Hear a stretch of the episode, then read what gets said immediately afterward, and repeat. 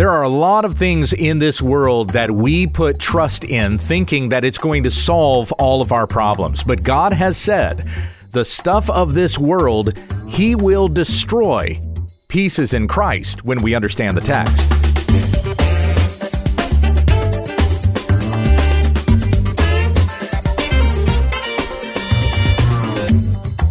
This is When We Understand the Text, a daily Bible study in the Word of Christ, that men and women of God may be complete, equipped for every good work. Tell your friends about our ministry at wwutt.com. Here's your teacher, Pastor Gabe. Thank you, Becky. We come back to our study of 1 Corinthians chapter 1. And as with yesterday, I'll begin reading in verses 18 through 25. This is from the Legacy Standard Bible. The Apostle Paul wrote to the church in Corinth For the word of the cross is foolishness to those who are perishing, but to us who are being saved, it is the power of God. For it is written, I will destroy the wisdom of the wise, and the cleverness of the clever I will set aside. Where is the wise man? Where is the scribe? Where is the debater of this age? Has not God made foolish the wisdom of the world? For since in the wisdom of God the world through its wisdom did not come to know God, God was well pleased through the foolishness of the message preached to save those who believe. For indeed Jews ask for signs and Greeks search for wisdom. But we preach Christ crucified, to Jews a stumbling block, and to Gentiles foolishness. But to those who are the called, both Jews and Greeks, Christ the power of God and the wisdom of God. Because the foolishness of God is wiser than men, and the weakness of God is stronger than men. So we come back again here to verse 18, such a powerful verse. We've spent two lessons meditating on now. For the word of the cross is foolishness to those who are perishing, but to us who are being saved, it is the power of God. And remember once again what Paul is uh, responding to. There are divisions going on in the church in Corinth. There are factions that have developed. There are certain loyalties that these Christians have committed themselves to, namely certain speakers, certain presenters of the gospel who themselves are not divided, but the Corinthians are divided because they think with the mind of man instead of with the mind of God. Paul says to them in verse 10 I exhort you, brothers, by the name of our Lord Jesus Christ, that you all agree and that there be no divisions among you, but that you be made complete in the same mind and in the same judgment. Paul is saying this to them because they're not of the same mind and they are using human judgment. For I have been informed concerning you, he says, that there are quarrels among you. And I mean this, and he gives the example. He says specifically what the quarrel is that he has in mind. Some of you are saying, I am of Paul, and some of you are saying, I of Apollos, and some are saying, I of Cephas, and some are saying, I of Christ. Even those who are saying, I am of Christ, are not greater than the others because they're using the name of Christ in vain to make themselves look more important than the rest or to puff themselves up. Has Christ been divided? Paul asks them. Was Paul crucified for you? Or were you baptized? In the name of Paul. So, because they've, in their human thinking, eh, with, with, still the influence of the Greek culture, desiring men who have great voices, they're fantastic orators, they're dressed to the nines, they have such deep thoughts and intriguing ideas, give you goosebumps just to listen to them talk. All of this is feelings based. All of this is based on human prejudice. It is not based on Christ. Jesus is holy. Christ is one. He is undivided. If we commit ourselves to things that are corrupt, then what we will get is corruption. But if we are committed to Christ, if our thinking is conformed to the mind of Christ, then what we will reap from that is holiness, godliness, Christ likeness. The unity that we are to have in the body of Christ because Christ is not divided, nor will we be. Remember that all things have been subjected to futility because of the sin of mankind. This is Romans 8:20 for the creation was subjected to futility not willingly but because of him who subjected it. Mankind sinned against God, all of creation is cursed. That's what we read in Genesis chapter 3. But as I mentioned yesterday from Colossians 1, God, the Father, is working through the Son to reconcile all things to himself, making peace by the blood of his cross. So through the the finished work of Christ, his death and his resurrection through the power of the cross, God is reconciling all things to himself. Jesus saying at the end of Revelation, "Behold, I am making all things new." So we are reconciled to God through faith in Jesus Christ.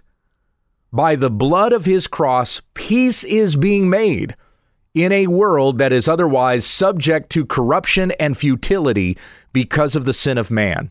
So, if we know this, if we know that all of creation is corrupt, if we fix ourselves on those things that are corrupt, what we're going to get from that is corruption.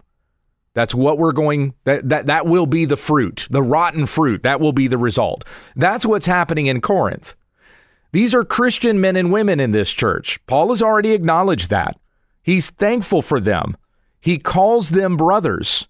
Okay? Again, back to verse 10. Now I exhort you, brothers, by the name of our Lord Jesus Christ. So these are not guys that have you've been cut off, okay? You're crazy, your lampstand's been removed. There's no way you're followers of Jesus. That's not how Paul is addressing these guys. They are brothers, but they're in desperate need of greater sanctification. And he talks about this later on in chapter 3 as well. Right at the start of chapter 3, he says, I, brothers, was not able to speak to you as spiritual men, but as to fleshly men, as to infants in Christ.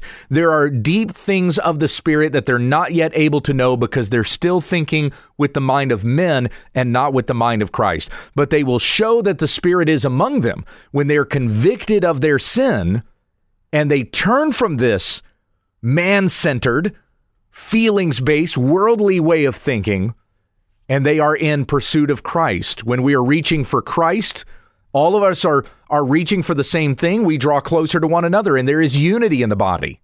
Psalm 133 1. We actually sang this psalm in church just this past Sunday, where it says, Behold, how good and pleasant it is when brothers dwell in unity. And we've read previously from Proverbs chapter 6 that one who sows discord among brothers, that's something that the Lord hates. So we desire unity in the body of Christ. And when we're all reaching for Christ, then we all come together in that unity that we have that's been purchased for us by the blood of Christ on the cross.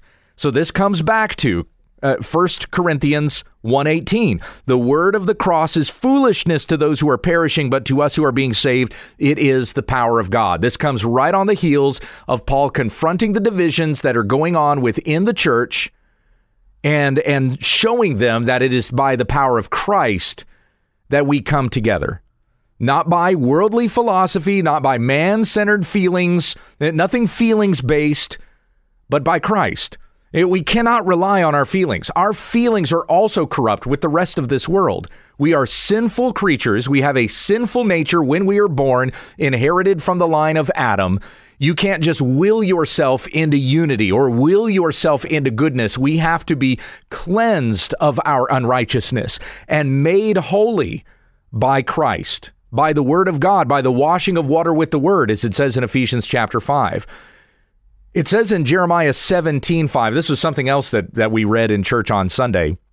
That's why I'm reminded of these things. Jeremiah 17 5 says, Cursed is the man who trusts in man and makes flesh his strength, whose heart turns away from the Lord. And later on in verse 9, the heart is deceitful above all things and desperately sick. Who can understand it? You cannot trust your own heart. You cannot trust another man to bring unity, to bring us together, that we would be of the same mind and of the same heart. When, again, when we fixate ourselves on things that are corrupt, then what we're going to get from that is corruption. That's happening here in the body. And if left unchecked, then it will get worse and worse. That's what Paul is confronting here about the Corinthians here, that they remember again the power of the cross. It is not through worldly wisdom that you became what you are, Paul is saying to them, and we'll go on to say to them further as we continue in this letter. It is by the power of God that you have been made what you are.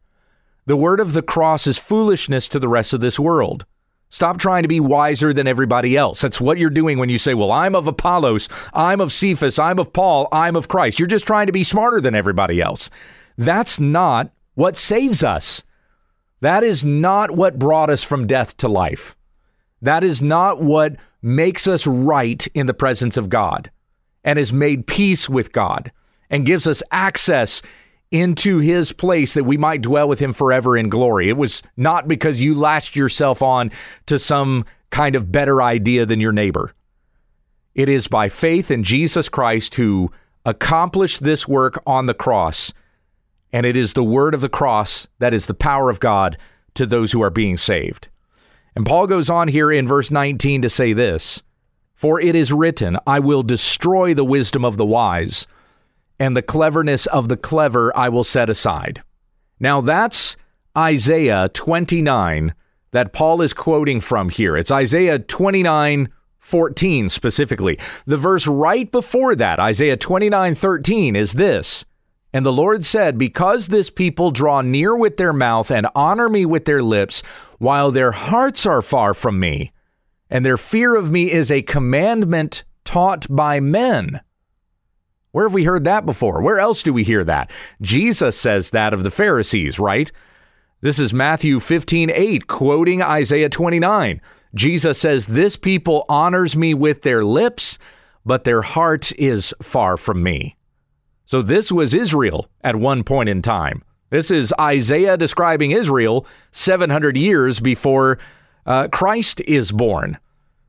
The Lord says of Israel, this people draw near, draws near with their mouth, they honor me with their lips while their hearts are far from me.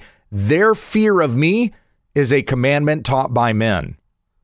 Paul is concerned that the Corinthians are going the same way, that they are following commandments taught by men instead of having the fear of God according to his word and the judge that God has revealed by raising him from the dead. Again, back to Acts chapter 17, Paul preaching at the Areopagus. I mentioned that yesterday. So then we go to verse 14 here, Isaiah 29 14, where the Lord says, Therefore, behold, I will again do wonderful things with this people, with wonder upon wonder, and the wisdom of their wise men shall perish and the discernment of their discerning men shall be hidden. What's being talked about here? Well, this is talk it's foreshadowing the destruction of Jerusalem that is coming, the siege of Jerusalem, in which the people of Jerusalem are even going to be led away in chains and they are going to be exiled. This people, again, they acknowledge God with their lips, but their heart is far from God, and they're doing wicked, abominable things. Even those things that they do that are in keeping with the law of Moses is not being done with a right heart, it's being done in vain. They do it to appease their God as if they're appeasing a pagan God, and meanwhile they go on and do things that are ungodly. Maybe we can blackmail God. Maybe as long as I do this, then I can appease God's wrath and he's not going to pour out his judgment on me. Oh, look at how holy I am and all these laws that I can keep. That was Israel. That was Israel at this time that Isaiah is writing this. And when God says of them, Therefore, behold, I will again do wonderful things with this people. God said to Moses in Exodus chapter 4 about Egypt, I am going to show them my wonders. That wasn't good news. Not to the Egyptians. The wonders of God that was going to be that were going to be demonstrated among them were the plagues. The incredible plagues and curses that came upon Egypt, the miraculous signs of God in, in the sky and in the sea, in the waters themselves, even snatching life from a man at God's will. He did all of these things among Egypt that they would know that he is God. And Israel witnessed these things that they would know that he is God. And not because they are righteous, but because God is merciful. And then God frees them from slavery, leads them out into the wilderness where this stubborn people rebels against God and they worship a false God. They erect this golden calf, of which Aaron says, Behold, the gods that have led you out of Egypt. And that's what they worshiped instead of the one true God. Acknowledge with their with their lips, they acknowledge God with their lips, but their heart is far from God. And if they don't repent, God is going to do a wonderful thing with this people. Not a wonderful thing as in terms of mercy, although that would certainly be a wonderful thing, but a wonderful thing in that God is going to show his power by tearing them down.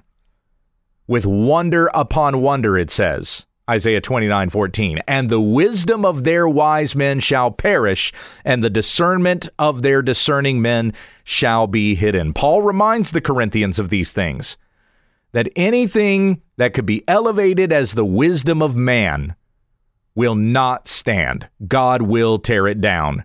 For it is written, I will destroy the wisdom of the wise and the cleverness of the clever I will set aside. It will have no relevance in the ultimate scheme of things and the plan that God is doing. And and the Corinthians needed to know this. They're being reminded of it so that they would stand in the presence of God in fear, that they would tremble at his word, not exalting themselves with their lofty words. Got it?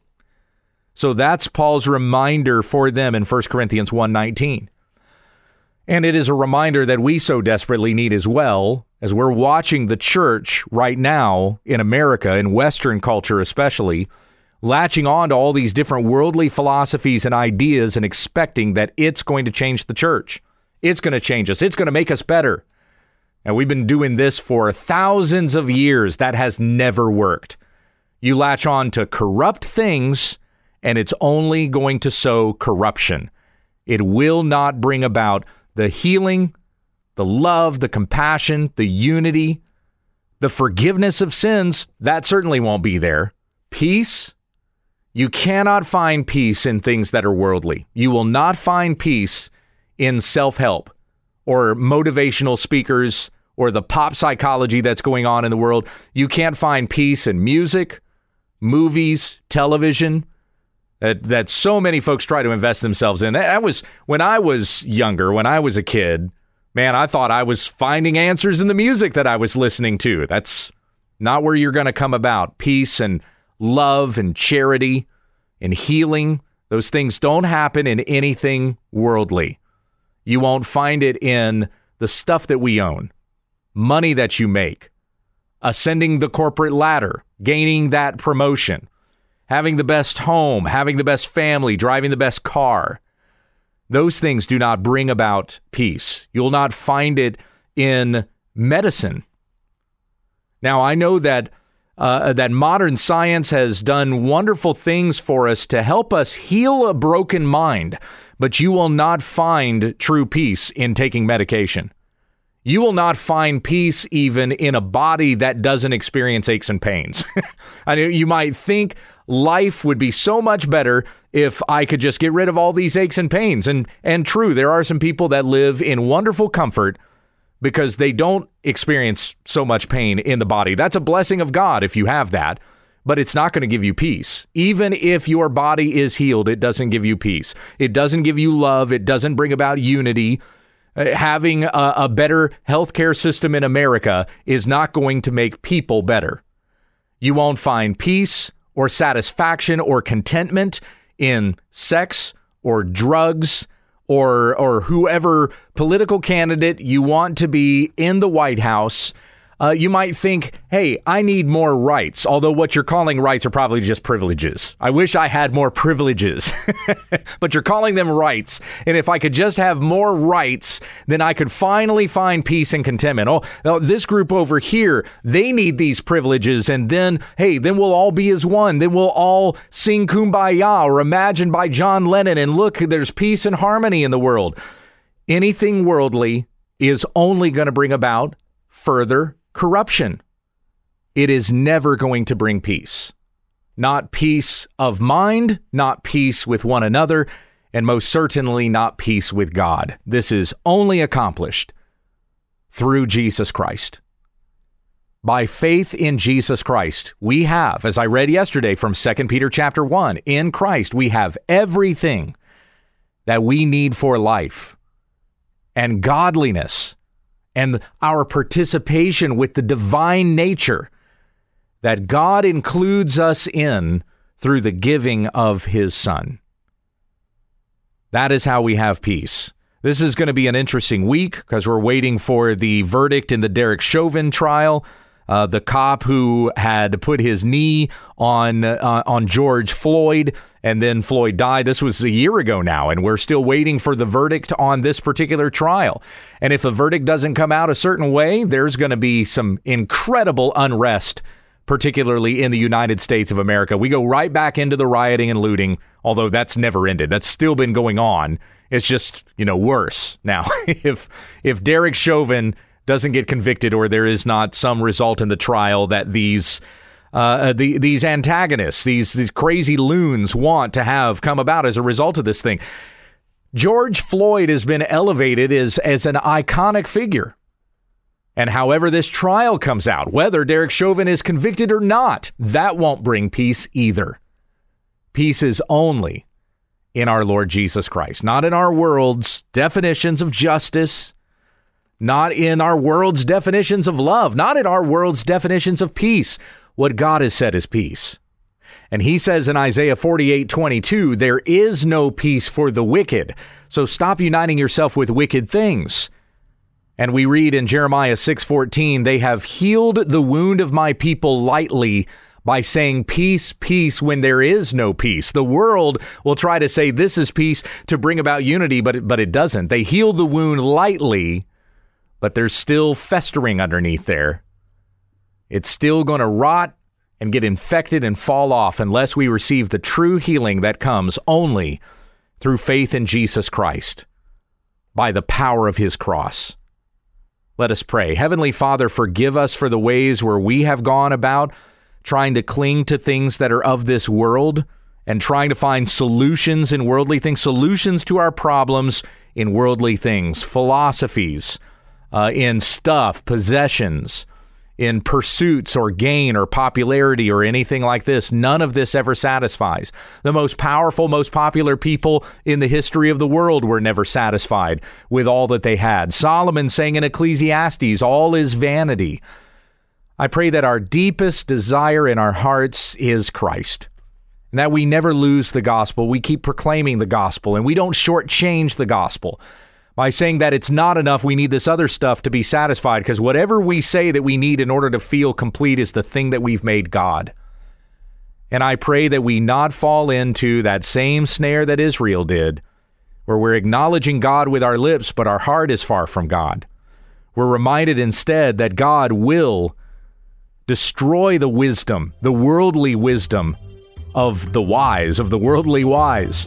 The discernment of the discerning I will thwart God says. We're reminded of this and not placing any trust in the ways of man, but our trust is in the way of the Lord our God, the power of the cross of Christ. It's in Jesus' name we pray. Amen. Pastor Gabe keeps a regular blog sharing personal thoughts, alerting readers to false teachers, and offering commentary on the church and social issues. You can find a link to the blog through our website, wwutt.com. Thank you for listening and join us again tomorrow as we continue our study in God's Word when we understand the text.